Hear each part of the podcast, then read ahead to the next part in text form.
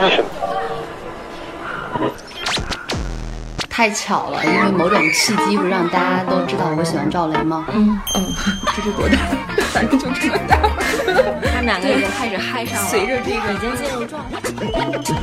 咱们聊聊这些事儿，每个周末与您不见不散。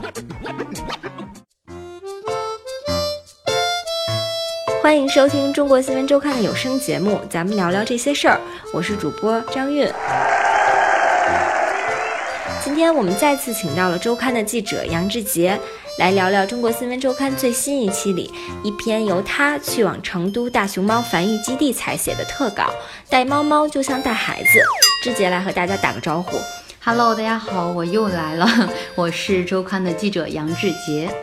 前不久呢，有一则熊猫宝宝抱饲养员大腿的视频火了。对，短短两天内，这个视频的播放量就破亿，分享超过两百万次，在国内外的社交网站都十分火爆，各大媒体啊、微博啊纷纷转载，甚至还登上了央视的新闻联播。那这个叫奇一的熊猫宝宝，连同饲养员陈波呢，一块儿成了网红。没看过的视频的网友。可以上网搜一下“奇一抱大腿”去感受一下。那么志杰为什么要做这么一个选题呢？其实我做这个选题还真是你刚刚说那个“奇异抱大腿”那个视频火了那个由由头。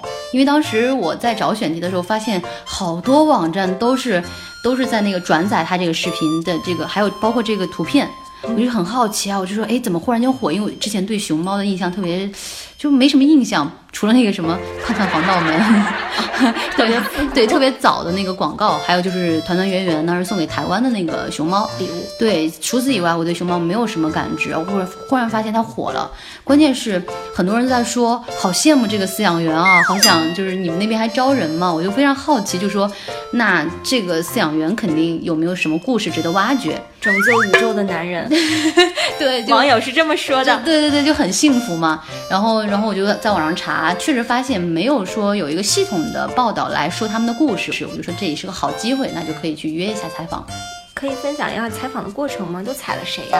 其实我当时去采访了四个饲养员，但是我觉得那边特别好，就是也特别巧，我之前没有做什么工作，也没有说一定要采访到什么。什么新闻人物，我就说只要能找到饲养员就可以了。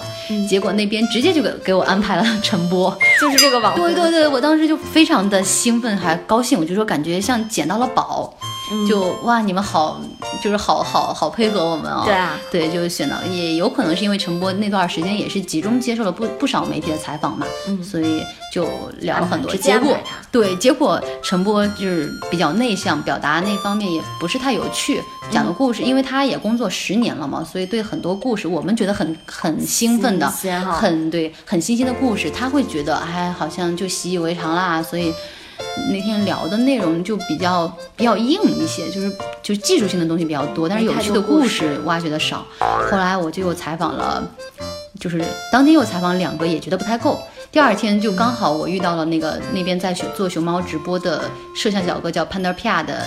然后我就说你们天天在这儿，那能不能给我推荐一个比较有趣的饲养员呢？那他想了半天，正在想的时候，张浩就是我在文中也写到了，张浩忽然间就出现在我们面前，是个饲养员，对，也是个饲养员。然后那个饲养小哥就特别开心，就说，哎，就是这个人，他特别的健谈，然后也特别好玩，你可以采访一下他。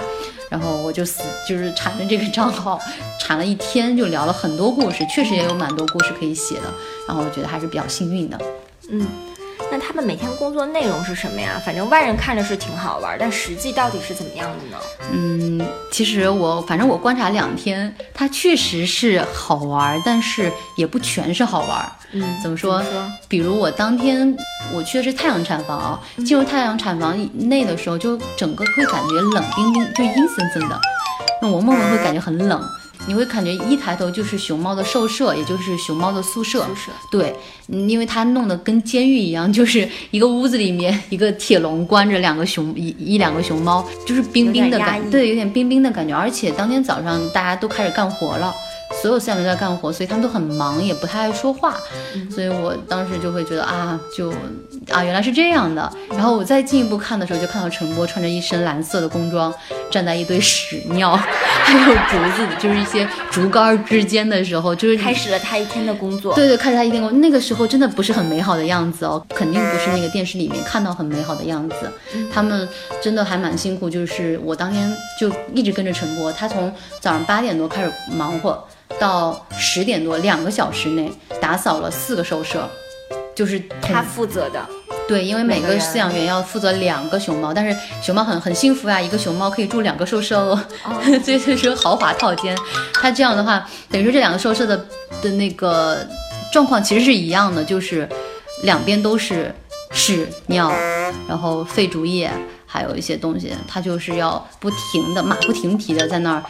铲屎，然后把废竹叶搬出去，扫地、冲地、拖地，这样下来真的就一点都没有歇一下。嗯，然后所以你就刚刚描述，就他们一直在低头忙这个工作，根本就没有时间去一直在那说笑什么的。对他们之间没有时间去交流。对，然后这个结束以后，他们大概花了多少？两个小时，就是两个小时在铲屎官。对，其实还蛮，嗯，时间还蛮准的，因为当时确实是陈波打扫完的时候，一看表好像就差几分钟十点。完了以后，因为打扫干净了，但是不能一直这么干净，熊猫要吃东西啊，所以他又拖了十几斤的新竹叶，然后把它靠在了那个兽舍的那个墙上，然后让熊猫继续要吃。然后你想，那一天大概吃多少啊？我问了他那个熊猫，一天下来能吃，就是给它搬进去的是六七十斤的那个竹子，嗯，竹竿。但是他说一个熊猫，因为竹竿不是全吃掉啊，吃的非常好的也就能吃个五五六十斤的那个竹子。然后一天大概排泄十公斤。对对对对对，当然它也不只是吃竹叶啊，它还会吃那个，它会给他们送冬笋，嗯，就是特别大的冬笋，然后还有窝窝头，就是网上会看，就是一些那那个饲养员会吊着一个东西去给大熊猫吃，就是那个东西，他会用那个月亮月饼的模具给它做成。就是把什么添点玉米啊、大豆啊，什么这种粗粮给它做进去。然后当时张浩告诉我说，这个东西特别干净，然后人吃都没有任何问题。你吃了吗？我没有，他给我指了指，我不好意思抢动物动物的吃那个那个那个零食嘛，有点不好意思。嗯，对，当然，其实我也是不敢吃了。但然后这个整个这样一波下来的话，大概就是十一点多，然后他们就可以休息去吃饭了。等于说上午就已经结束了，下午就蛮有意思，因为跟早上的那种感画风很不一样。早上就会觉得冷冰冰的，然后下午的时候太阳可以照到那个太阳产房里面了。然后两点他们上班，你会发现原来很安静的太阳产房此起彼伏。当天上班应该六个六个饲养员，白天。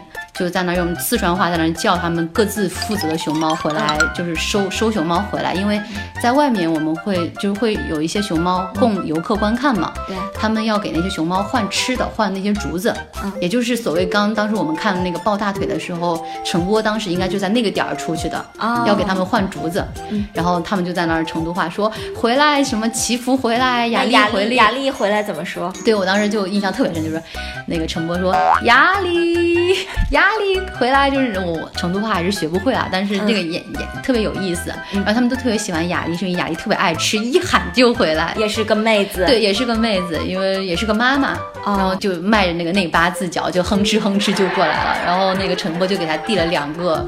窝头，你爸喊你回家吃饭，对，这是这真的是你爸喊你回家吃饭了。他特别逗，他拿着就跟那个熊掌一手拿一个那个窝头，倒头就坐在靠在了那个栏杆上面就开始啃，就真的是，而且他特别特别聪明，就是他先一个手吃完，然后再另一个手，有的时候他一个手可以拿两个，嗯，就是我觉得他跟人类之间的区别就是差一个沙发和电视机，就特别爽，特别爽。然后完了，你会觉得这个很有趣嘛？对啊，对，很有趣，就也很热闹。完了以后，大概就到三点多吧。那个时候，我觉得应该是很多很多熊猫粉丝特别喜欢的一个场景，就是他们终于可以歇一会儿。那些女的饲养员就可以在那个太阳产房里头有一个阳光房，里面好多好多小猫猫猫在那晒太阳，他们就把那个门打开，然后就开始小小猫猫也睡醒了，就跑他们怀里面呀，或者是咱们腿边蹭来蹭去，玩来玩去，陪玩，特别的幸福，你知道吗？这大概多长时间？哎，你知道幸福的时光总是短暂的，当天真的是只玩了十几二十分钟吧，就很快，他们就马上得把熊猫关回去，开始做记录，因为他们的任务除了就是管吃喝拉撒以外，他们还要必须把动物每天吃的也是吃喝拉撒的状况记录下来。嗯，每一个熊猫从小到大都有一个特别厚的一个记录本儿，嗯，然后记录它们今天吃了什么，喝了什么，拉了多少屎，屎是什么颜色的，就特别夸张。然后的重量，还有它们自己本身的重量，对，然后包括它们今天的状态，就是比如说是不是很兴奋，或者是是不是拉肚子，对，都要写下来，然后给接下来的那些熊那个饲养员交班的时候，他们会对这个熊猫有一个大体的了解。嗯嗯，这就等于说，就一天的一个循环就过去了，一个流程。对，哦，你看也不是算永远都这么幸福，是吗？对啊，所以我们还是有误解的啊。对，人家每个工作背后都有他的辛苦嘛。对啊，所以网友呢还是十分 羡慕饲养员的工作。对，这网友就说说奇异宝宝，我左腿右腿都给你，跟我走吧。然后有的网友说说那个只要给我个熊猫，我太太都可以不要了。这个真是大爱啊！哦，对，然后还有就大多数网友都是好奇，那到底怎么样才能成为饲养员呢？熊猫饲养员？嗯，其实有一个非常硬性的条件，就是他一定得学动物专业。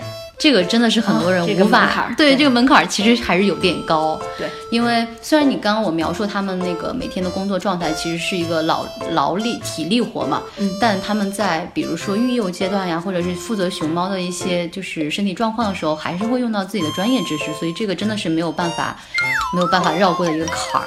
对，然后刚刚你说抱大腿那个啊，我其实想想说一下，因为陈波真的是深有感受，包括每一个饲养员都深有感触，说其实抱大腿真的不是想象中那么幸福的。当时在我文章中也写了，写了一个带沙，一个一个跟我们差不多大的一个二十来岁的饲养员，他在那干了三年，他说。背一只熊猫抱大腿还可以了，但是正常情况下一般都是三三四只对围攻上来。他说他真的是三四只围攻上来，他就可以被扳倒。哦，对，然后就就是其实蛮惨的。我今天早上看了一个视频，也是说就是一个饲养员同时被六只熊猫围攻，他最后鞋子袜子都被熊猫抢走了，就是最后特别狼狈的逃出去了。真的，那一瞬间也觉得 虽然很虽然我们看着很幸福，乐了，对，但是他其实内心也应该是崩溃的。对，然后第二就是，陈波跟我讲为什么熊猫喜欢抱大腿啊？嗯，因为其实除了奇异以外，所有熊猫都喜欢抱大腿吧？对，因为熊猫它是小小猫猫嘛，小熊猫它对世界感知的，呃，一个方式就是，比如说它通过嘴巴呀或者是什么抱，比如它喜欢吃竹子的时候，它就会去抱竹子，这都我们常识都会知道，天性我们都知道它会喜欢抱一个东西。对，那它去抱一个大腿的时候。他哎，就是我，就是比如说抱竹子，他抱完以后，他会他会无意识的往后躺，因为这样很舒服。他抱人的大腿的时候，他也抱住了，然后他会往后躺，就发现人有劲儿呀，他抱他躺不下去，这时候他就没办法，就一定要上嘴咬。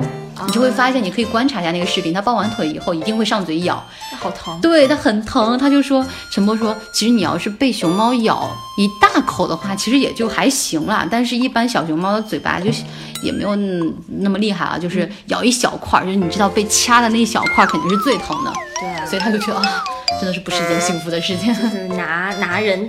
当玩具，哎，对对对，他就是他就是把人当玩具，他觉得你好玩。然后陈波说，那个时候如果出现另一个好玩的玩具，他就会把人忘掉。嗯，其实也不是因为我们很很 就很吸引人啊。嗯，那咱们熊猫现在已经成了一个品牌，然后中国有这个熊猫外交啊，用这个熊猫外交萌化了很多。外国网友对，在你采访中有这方面的体会吗？嗯，其实你没有发现我做这个选题的原因，就是因为它萌坏了外国人。因为当时特别火，是因为他这个视频在 Facebook 上火大了，嗯，是吧？然后我才去做这个，才才会有很大的影响力。对，当然我觉得。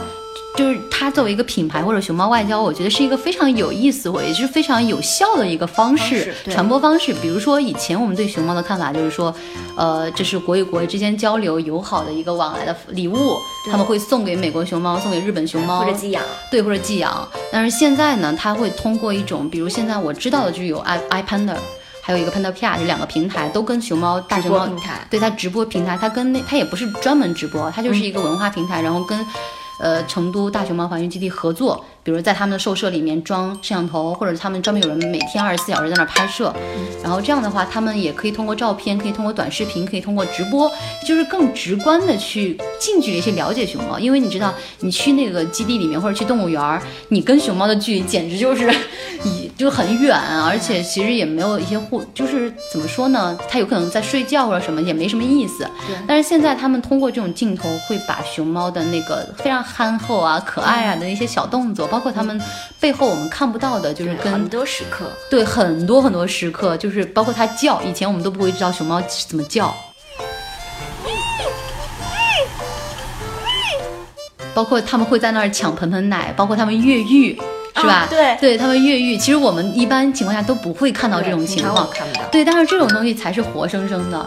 然后他们通过这种镜头传达过去，我包括传达到国内或者国外，就是宣传中国文化的一个非常好的一个出口。感谢杨志杰和我们分享了这么多胖达和饲养员的有趣日常。中国新闻周刊总第七百九十六期将于二零一七年三月二十日正式上市。这期的封面故事是《塔尖上的城市》，国家中心城市竞争白热化。国家中心城市的竞争在经过几年的预热后，终于在武汉和郑州进入名单后，进入白热化阶段。虽然最终入选的城市数量尚未可知，但即便按照最多的版本十二个来算，除去已经确定的八个，也只剩下四个名额了。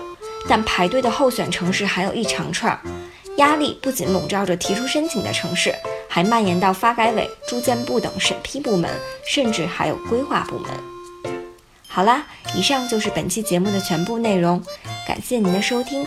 点击订阅，随时获取最新中国新闻周刊最好玩、最深度、最有料的新闻资讯。拜拜。